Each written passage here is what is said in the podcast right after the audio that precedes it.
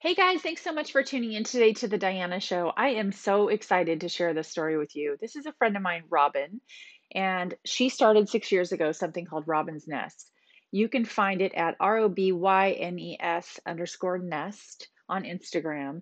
And basically, she's assembled this badass crew of volunteers that are on a mission to come alongside Huntington Beach's at-risk youth, people who are struggling with food, they don't have parental support, they need mental health care services, and basically they just need some life skills and a leg up to get going, to get set on a path of self-sufficiency and bridge the gap between being a kiddo and getting on with being a full-on human who is, you know, paying for your own life and figuring out how to do life. I just absolutely love this story. I loved talking to Robin because not only does she share how she did it, what inspired her, but it's such an example of how we can become inspired and figure out a way, like this is her way, but there's lots of ways that we can reach out and help. And she just sort of sets the example to all of us to find what is, you know, quote unquote, our way to jump in and make the world a better place. So again, you can find her crew at ROBYNES_NEST. And if you ever want to reach out to volunteer, or they're always looking for donations. They do everything from teaching kids how to drive. They have a food pantry. They fund bus passes. They provide beds. It's just incredible. So enjoy this conversation and definitely reach out if you are so inspired. Thanks for listening.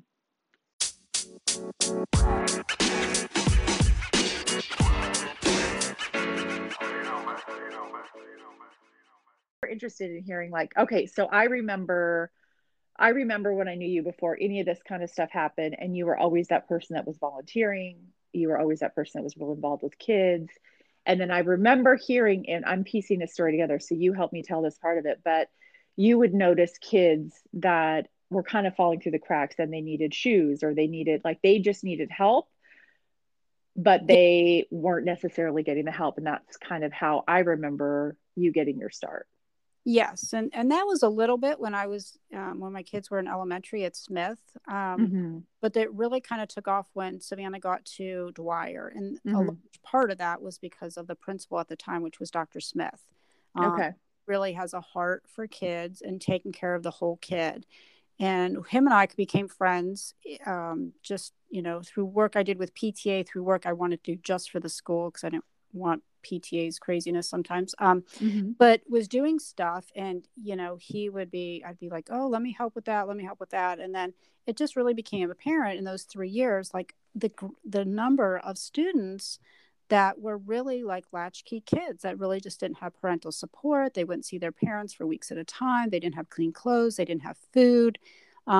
Just a lot of those struggles. And so, you know, I helped, and I know some other, you know, we got some other families and other parents that would help with that a little bit. And then when Savannah got to high school, I of course went to the last PTA meeting of her 8th grade year to see with the high school to see what was coming. And there was a teacher there, Rose Han Ryder, who, you know, was like, oh, we need cup of noodles for my food pantry. And I was like, what do we have a food pantry for? And so I, you know, became friends with her and just talking with her. And she kind of schooled me on the whole free and reduced lunch program and our low income students and just needs that there were in the community that I think a lot of people didn't realize, and probably some still don't. For students. And so I was totally, you know, let me help, whatever I can do. And then it was during that time that she had shared with me, like, no names or anything, but of the student, you know, in conversation that, you know, literally on his 18th birthday, he went home and his bags were packed and his parents had thrown him out. And of course, like a lot of people's reactions to maybe when they used to first hear me talk was, oh, what's wrong with them? You know, what are they doing? Drugs or, you know, crimes or whatever. And that was my first reaction. And she said, no, she said, he's a good kid. He's an AB student. He has a part-time job. He has his own car. Right now he's just couch hopping and staying in his car because his parents threw him out. And I was like, and this is a student that's in his senior year. He was in his senior year. It was, October. Wow. And, the only reason the school knew was because he had come in to change his schedule. So he'd get more work hours, and the school found, asked Rose, because Rose was kind of that go-to person in their school. And, and I was like, well, there's got to be something. And as I call Orange County Handout Central, like there's all kinds of things around town. And there were a couple of nonprofits who work with the 18 to 24-year-old population, but they weren't ones that were necessarily had the resources to support a student still going to high school. Mm-hmm. It was more get your GED, or, hey, we'll put you up in this sober living room, in Garden Grove type of thing, and getting to school. And I just was like very disappointed. I'll be honest, was the word that came to my heart. And then I said to Rose, well, why can't we do this? And why can't we get grants? And it was just a lot of red tape. And I just didn't realize, I'll be honest, what it took to have a nonprofit, what it took to necessarily be able to do that as a school district. And so, between her and Dr. Smith, and then a great happy hour with some friends, it's like, hey, you should open your own nonprofit. And happy hour brought the logo, Robyne's Nest. And, a couple months later, we were a corporation. And a couple months later, we were a nonprofit. And our mission is to help at-risk and homeless high school students finish high school and get set on a path to self-sufficiency. So we only work with the high schools because we want those kids who see the value of an education and want to do better than where they came from. We don't deal with drugs and alcohol. We will refer those students to those other nonprofits that serve all of Orange County, and wish them the best in that, but it's just not in my wheelhouse to deal with. Mm-hmm. So. But yeah, we've been around we just celebrated our 6th anniversary in April of being a corporation, and it's been a busy few years. We've always, like everybody, have learnings to do. We've had some roadblocks, some speed bumps, but we keep going, and we make it through it. But it's been an interesting 6 years. I've learned a lot, and we have tried to just help as many as we can, and trying to fight the stereotypes of homelessness, especially among young people who don't choose it, or have no control. They choose it, but have no control over the circumstance. Mm-hmm.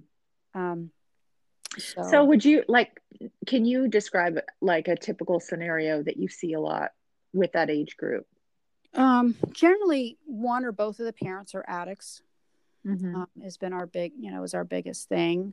Mm-hmm. Mental health would be the second and scenario. And then the third, which we this year, especially, we have a lot of parents dying and there's no one else. Oh, wow. So for those kids with, that whose parents are addicts, like those other organizations, setting them up in a sober living room is not an ideal situation, and not for a student who didn't have those issues. But when you have a parent that has gone through that, trying to live with people who, they're trying to recover, but it's a re-traumatization for those kids because they already lived with it. Yeah. It's like PTSD for them, Right. And, so that's a lot of it, is just trying to help them through our mental health counseling, heal from all that trauma and abuse, create boundaries, create coping skills for themselves, learn how to identify triggers and what to do with, what to do when you do see them, and what skills you can put into place so that you are not putting yourself, at risk of a meltdown or whatever the case may be. So how do you get funding for all of this? Because it sounds like I'm looking at the big tree of what Robyne's Nest does, and so it sounds like you've got mental health services. I know you said you were teaching kids how to drive and helping them get their driver's license. Mm-hmm. I've heard you say stuff about how you're housing them. Mm-hmm.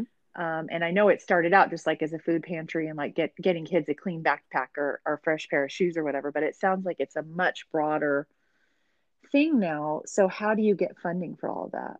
So a lot of our funding comes from individuals. Mm-hmm. We have, unfortunately, after COVID, our civic organizations such as churches and, you know, groups like Rotaries and stuff. We've had a few that we've lost for one reason or the other. Some have closed down. So we get some from there. We don't get a lot of grants because we are so small. We don't serve all of Orange County. So I have to rely a lot on like small foundation grants, which I write. So we do get some money from there. And then actually most recently we are working with UCLA Business Academy to create a social enterprise for Robyne's Nest. Mm. So we can hopefully have our own small income stream.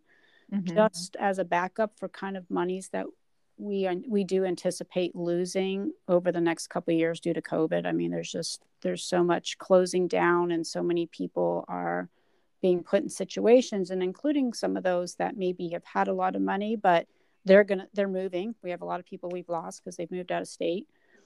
So, you know, we're not feeling the effects traumatically like some other nonprofits, but, I see them coming down the line. So I'm just trying to protect Robyne's Nest and our kids and make sure that we have funding going down in the future. Mm-hmm. So, right. So do you have volunteers that like do different things? Like, do you have like when a kid comes in, so say if my kid was at risk and like something happened to me and my child got referred to Robyne's Nest, is there like an assessment team? Is it sort of like how the foster care system works? It kind of is. There's not really a team. There's me right now. I'm the only one. I deal with all the kids. Okay. So I generally would go into the school as soon as possible, as soon as the school could let me in, and meet with the student and kind of go over what's going on, what their needs are, kind of try to ask them what their future plans are to kind of get an idea of where they're what their thought processes are. We get them, you know, if I explain the program to them and kind of our expectations, what we do, the rules, such as no drugs and alcohol, those types of things. And once they decide, yes, that's a fit for me, I can do that, I want to do that, I want your help, they fill out the paperwork and we get them started. We immediately, I give them contact for our psychologists that we work with, so that they can call and get mental health set up. If there's a housing issue, we figure out what that looks like, what we need to do, if anything. We determine other needs, food, clothing, educational assistance. You know, this right now, particularly with 6 weeks left of school, we are, you know, we just got referred a couple of kids, a set of twins last week and another, or 2 weeks ago, and another student last week. And it's like, okay, where are your grades? Are you going to graduate? And so that becomes a priority too, because a lot of times we'll get kids right at the end of senior year and they're failing or one or two classes that they need to graduate. So we work real hard with that. We get them tutoring. We help them talk with teachers to figure out what they really need to do to be able to pass. So we can get that, because that is part of our mission, is to get them to graduate. It's such a big deal. For a lot of these kids, when they don't graduate, they never go back. I mean, I know of one student who he missed one class because he just didn't want to listen. And he has never finished high school. So we really make that a priority to get them finished, get that goal checked off their list. And it does just put them in a better frame of mind and a better light as far as like, okay, what's my next step now? I've done that. I have finished school. I can do this. Sense of accomplishment. Yeah, it just, and sometimes that's all a kid needs. It's like, just give them a little hand up, you know, like give them a lift up so that they can get over that next hurdle, and then show them some sort of like a plan for the next 6 months. It is. And, you know, and like I tell them, I can't do your schoolwork. Like, you know, there's all these other things I can. Yeah, you got to try. The only thing you have to do right now is you need to do those assignments. And even then we'll give you tutoring, we'll give you whatever you need, but you have to do it. You have to turn it in. I can't do it for you, but I can do everything else. I can do housing. I can do food. I can do whatever you need. So, we just really we have to put it back on them. You got to do this part, and then we'll move forward with, you know, with whatever we need. So we, that's kind of how it goes. Now we are growing. This actually, these last 3 or 4 months have been spectacular. And as far as getting volunteers into key positions, we have a really great core group of about 12 of us now, doing different things and managing different programs, which has been a huge help for me. We are looking to hire a full-time case manager, though, to hopefully be able to start here in the next couple of months. To take on some of these newer kids that we just got, as well as any new kids coming in, to just alleviate some of it, because I probably have a little over 40 kids right now, and it's just a lot, especially then trying to manage other parts of the business that are growing. So looking forward to that spectacular person that's going to love on our kids and, as well as me, and just, help out with them and be that extra person and manage all that. So, so we do it. We have a great team going. We're looking to expand our office space because we've outgrown this office, and I'd love to have a classroom in near the office, but that's not quite working out yet. But I feel like something will be on the horizon here soon, and we'll be able to do that, which will be great for if we can get the Skills for Success Academy going. What's that? That is the business I was mentioning that UCLA is working with us to create this social enterprise. Oh, okay.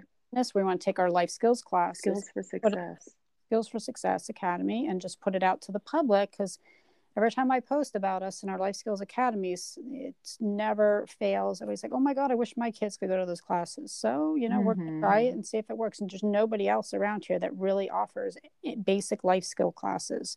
There's a couple groups that offer financial literacy and, how do you do your resume, but nobody on personal wellness or coping skills for stress, or we do nutrition. We have a new class that's almost done, which is eating on a budget, which includes how to shop, how to meal prep, how to meal plan. We do finance, housing and transportation, how to read a rental lease. A lot of kids don't do that. A lot of adults don't know how to do that. So, yeah. So just things like that, basic, we're not going to be doing, how to get into college or how to do, any of that type of stuff, because there's so many groups that do it already. But there's, that's great. You get into college, but these 5 UCLA students I work with say they wish they could have taken our classes as they're getting ready to graduate, how awful it's been, because they didn't realize the skills. Like one girl saying she burnt rice. I'm like, girlfriend. Anyway, I was like, well, come to my house and let me teach you. Yeah, I was going to say, when you talk about eating on a budget, I know I've had your delicious beans several times, and I've made them myself, and it does not take a lot of money to make something pretty healthy for yourself. But it's a matter of, I didn't know how to do that before you taught me, and I didn't know how to make them that good. Yeah. So just kind of spreading that confidence among other young humans in that next generation. Yeah. And, and we hope to offer it up to maybe even some adults that, want to do it, like just, them. And I sometimes get more excited about the fact of helping more people of all ages with some good life skills that may make them more productive, and even about being able to create my own revenue stream. So got to remember that that's kind of why we're doing this. But, I just feel like the more productive and self-sufficient people are, that's what really, will make our community better and just make it more successful. Maybe not so much homelessness, maybe not so much dependency on handouts and the government, and, just that's your own thing, so I'm excited about it. I mean, I know not everyone who's going to listen to this knows you personally, but I know you very personally. And I know you are a very, very loving person, such a good mom, such a good heart for volunteering, but you're also a very firm and no nonsense person. And I can't think of a better personality combination to have in something like this, because if you coddle and you're like, I saw that before with children that I've fostered, where a church just like overgives and overgives and overgives. And they just kind of throw toys at the problem and throw clothes at the problem. But that's not all that's needed. You also need that firmness, which is good parenting, by the way. That's like what these kids are missing is strong parents. That firmness that comes in and says, "Hey buddy, I can show you the steps to get where you need to go, but you've got to put in effort. I can't do your schoolwork for you. And so that firmness is the real gold, I think, and the gift that you're able to give to people is that if you want to get along in life, you've got to be self-sufficient. And if you want to be self-sufficient, you have to put in the work. It's really on you. Yeah, you're exactly right. And mm-hmm. It is a fine balance too. And sure, I got to make sure I'm keeping that balance because, it's hard. And, especially when you see the kids, they have such potential, but they're just such in the deep throes of woe is me and the victim thing. And it's like, no, we got to get out of that. Like, okay, you're not a victim anymore. You're past that. We're moving on. We're moving on to adulthood and your own, finding who you are as an individual. Like, mm-hmm. And once I can get them to that, yeah, it does. It makes a difference. And, great philosophy is we want to teach them to fish. We're not just throwing them fish every day. Right. And that's not me as a person. I'm all about personal responsibility and working for it. And, mm-hmm. and that's, what I try to, instill in them is like, you will feel so much better when you've worked for this and you've made that accomplishment. Nobody did it for you. It was all your hard work and sweat, Right. One of the things, especially kids in our housing program, that's a big deal is financial literacy and learning to budget and learning to save money and how do we save money. And some of my kids that have, saved $15,000, $20,000, when COVID came around, their life was good. They, except for the whole mask thing and being isolated, but they didn't have to worry when they didn't have a job. They could still pay their rent. They still had food. They had all those things and they were so thankful. And the ones that, just couldn't get on board with it were like, oh my gosh, what do I do? And of course we were there to help them out, but it was a good life lesson that this is why you prepare. You need to take care. You need to be able to take care of yourself. Mm-hmm. You need to not put yourself in those same kind of situations that you were raised in, because this is mm-hmm. what happens. Life happens and you really have no control over it. So here's some fish, but here's a fishing pole. Okay. Right. Like, you know what, you need to do this. Like, we're giving you the tools, we're giving you the support, we're giving you the talk week after week. You've mm-hmm. got to buy into it. You've got to realize that, this is what you need to do. We're not going to be with you for the rest of your life, mm-hmm. So it was great, man. The pandemic was a great learning lesson. I wish I could have recorded stuff. Well, gosh, it's a learning lesson for all. I mean, I learned so many lessons like that myself, you know, and it's so funny because I hear you talking about these kids that are like 18 or 19.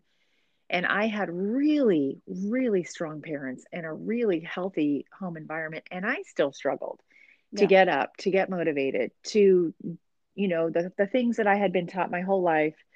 Don't do this, don't do that, don't get involved with that. I did it anyway. And that's just sort of like the age, the immaturity and all that. So I think it's so incredible that, you're working with that age group. That's just, I think that age group is incredibly challenging.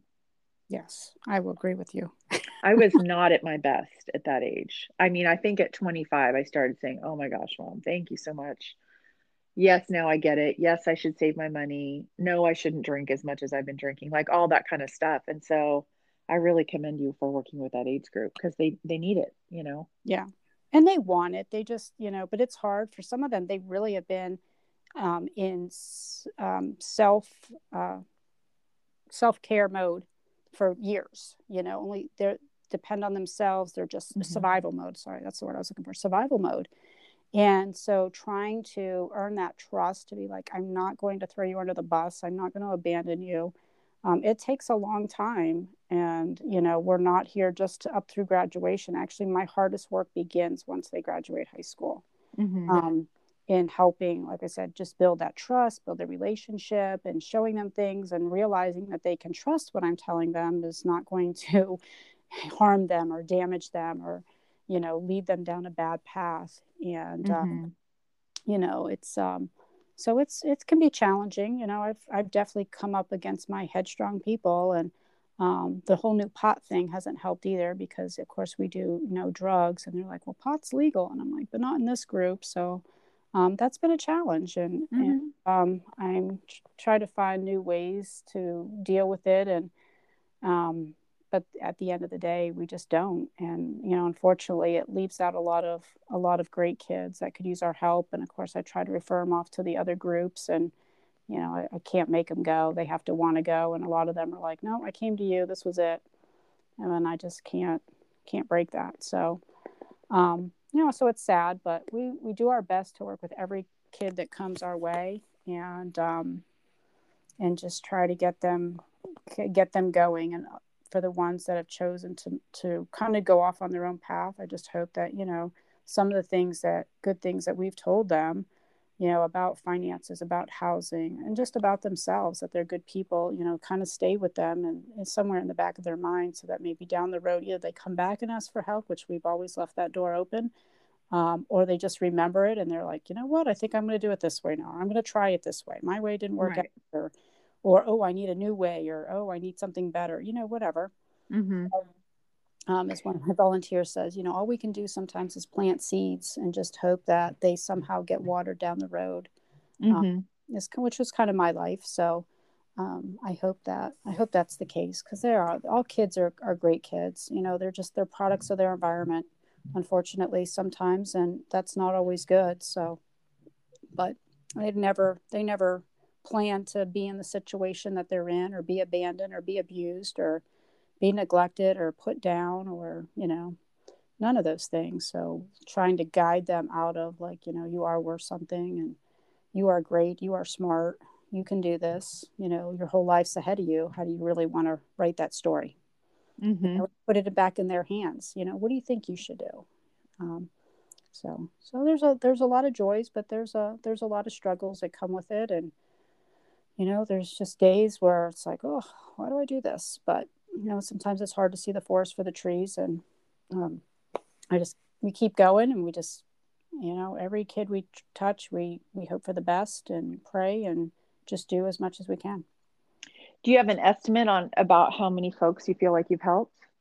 I mean, are we talking like 100, or are we talking like 1,000, or? Well, so directly in Robyne's Nest program, we've had about 130 kids in 6 years. We average about 20 kids a year.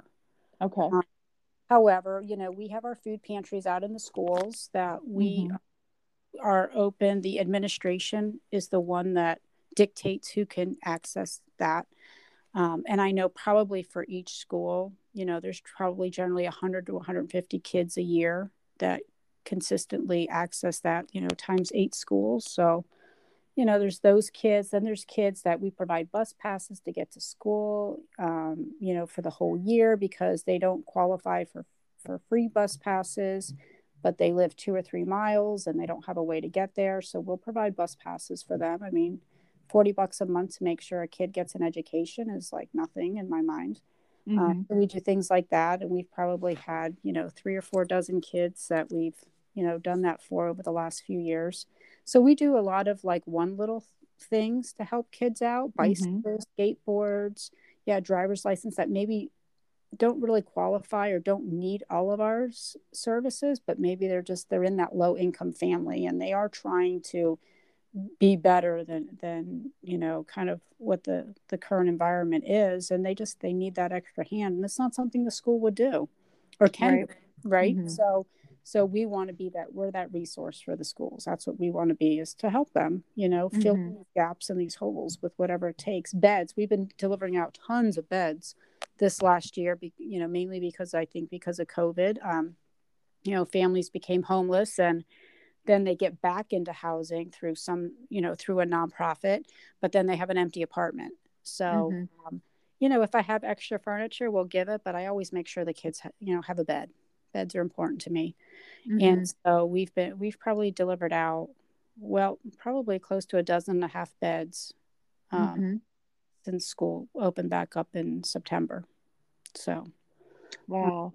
You know, and again, when we come across other furniture, if somebody needs it, we get it out to them. Food, we've been dealing out the food this year, as you can imagine. So, we continue to accept donations. We started our own fresh food drive with another nonprofit in March. So every first and third Saturday of the month, we have a fresh food drive through at one of the schools. And it's just for the Huntington Beach High School District. Students and their families can come through and grab a box of fresh fruits, vegetables. Oftentimes we have proteins like frozen chicken breasts and frozen fish, things like that, milk, eggs. So How do you think? Because I'm just imagining 2 weekends out of the month you're out there slinging food to families, and I mean all the things that go. I'm thinking about all the far reach. Like someone has to actually go out and buy those beds, and then orchestrate getting them delivered, and then I'm sure there needs to be some sheets on the bed. So you're probably doing that too. So that's just one of the things. And then I know that we talked about me helping people learn how to drive. So you're coordinating people who will help drive, and you have so much stuff going on. So I'm just wondering, like, how do you think that has affected, like, what do you think that has affected your kids seeing their mom behave like that? Well, sometimes they want to become part of the program. So I'm not sure if that's a good or bad.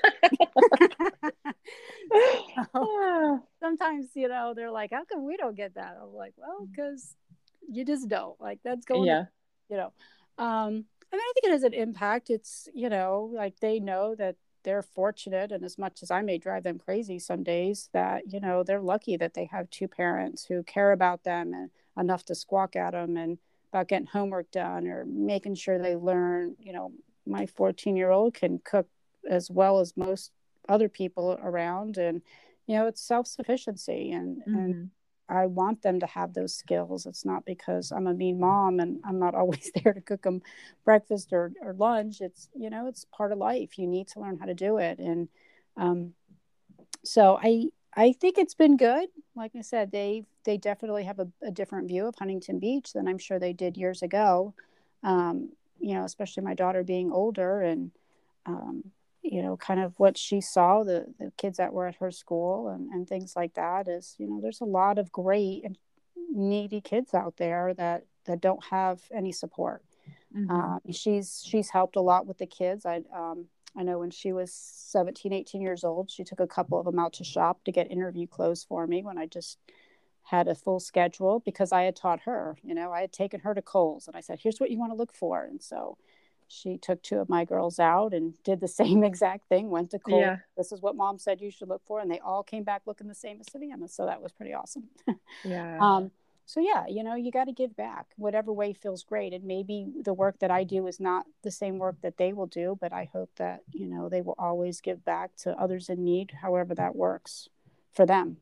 And I think that's the key for everybody, is everybody should be giving back. You just have to find what works for you, what tugs at your heart. And maybe it's not my kind of kids. Maybe it's adults. Maybe it's seniors. I love my seniors too. Maybe it's animals, whatever. I think it's such a moving and great example of, growing up under watching a mother like that. I'm very interested to see in 10 years what your children decide to do, because that's how you spend your time. I mean, every time I talk to you, that's what you're doing, is volunteering or looking for volunteers or talking about how you're growing. And you've been so consistent with it. Thomas and I just had our 6-year anniversary. I know. And we always say, we're like, oh my gosh, it feels like it flew by. But then at the same time, it feels like it feels like a lifetime. So to think that you've had Robyne's Nest for 6 years is huge. Yeah. It's a long time. I know. That's a lot of work, a lot of dedication from your whole family. I'm incredibly proud of you, girl. Yeah. Well, thank you. Yeah. And it definitely has been a family project. My husband has schlepped stuff around for me. Oh yeah. Times, and he cares too. Have I been asked, but he knows it. He sees the kids too. And yeah, he shares in my angst when I got ones that are driving me crazy, which does happen. It's just tell the kids, I love you like my own. I get frustrated with you like I do my own, but at the end of the day, we're still here. We're not giving up. Right. And that's what a parent does. And so it is. My kids have been great. And, and sometimes they've maybe not always had me there when they want me there, but, I'm still there. I come home. There's always food in the house. There's, all the things that I do as a mom, and still happens. And sometimes they're part of, coming along. And we've had kids at our house for Christmas and Thanksgiving and Easter and 4th of July, and, and that was really great. We don't really do that anymore, but, it's part of it. Every kid wants to belong, Yes. It's important. And you've got to help them find that family, that environment, that circle of friends. And it's hard once they leave high school. People don't realize that.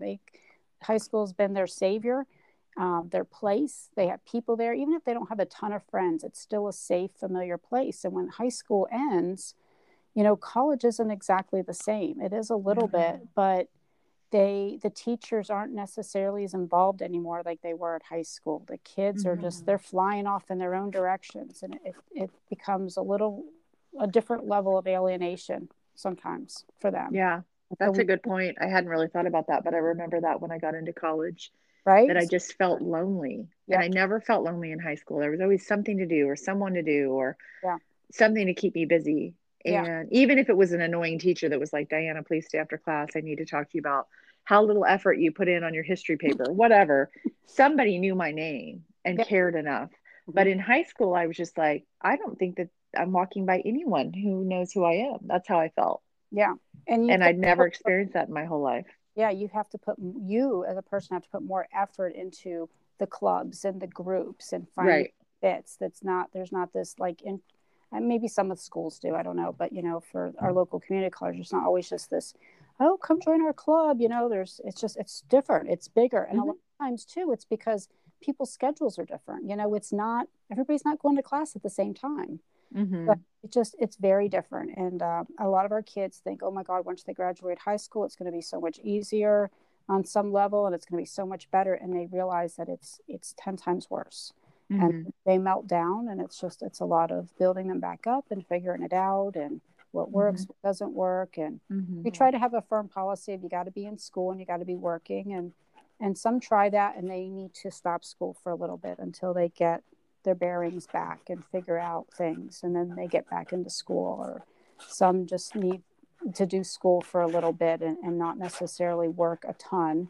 So we help them and we guide them and we coach them and work with them a lot. And then they are able to get back into work and manage school at the same time. You know, time management's a huge thing for these kids who, you know, kind of have just kind of skirted by, you know, doing what they need to. And it's just all worked out. And it's just different in the adult world. It really is. And when they're even more so just dependent upon themselves, it's just teaching. It's a lot of teaching and reminding and teaching, reminding. So, yeah. And teaching, you don't ever, I mean, as any of us who have teenagers know, or children, you don't ever teach them once.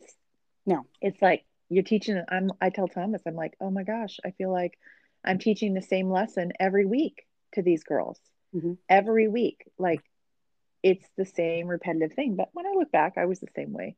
And if you're dealing with the children who didn't have someone that would teach them the same lesson or any lesson week after week. And so that's what you're doing. Yeah.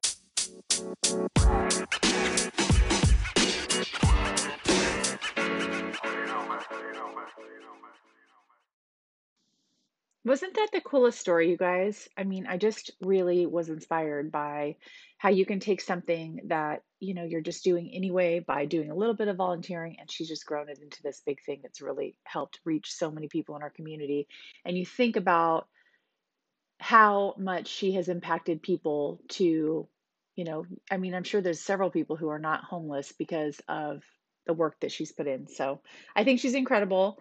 If you know of anyone that could benefit from these services, or you know anyone that could benefit this volunteer organization, you can find them at Robyne's Nest on Instagram. So it's ROBYNES_nest. And I thank you so much for listening today. I am Diana Paquet. You can find me on Instagram at ms.dianapaquet. Have a great day. Thanks for listening.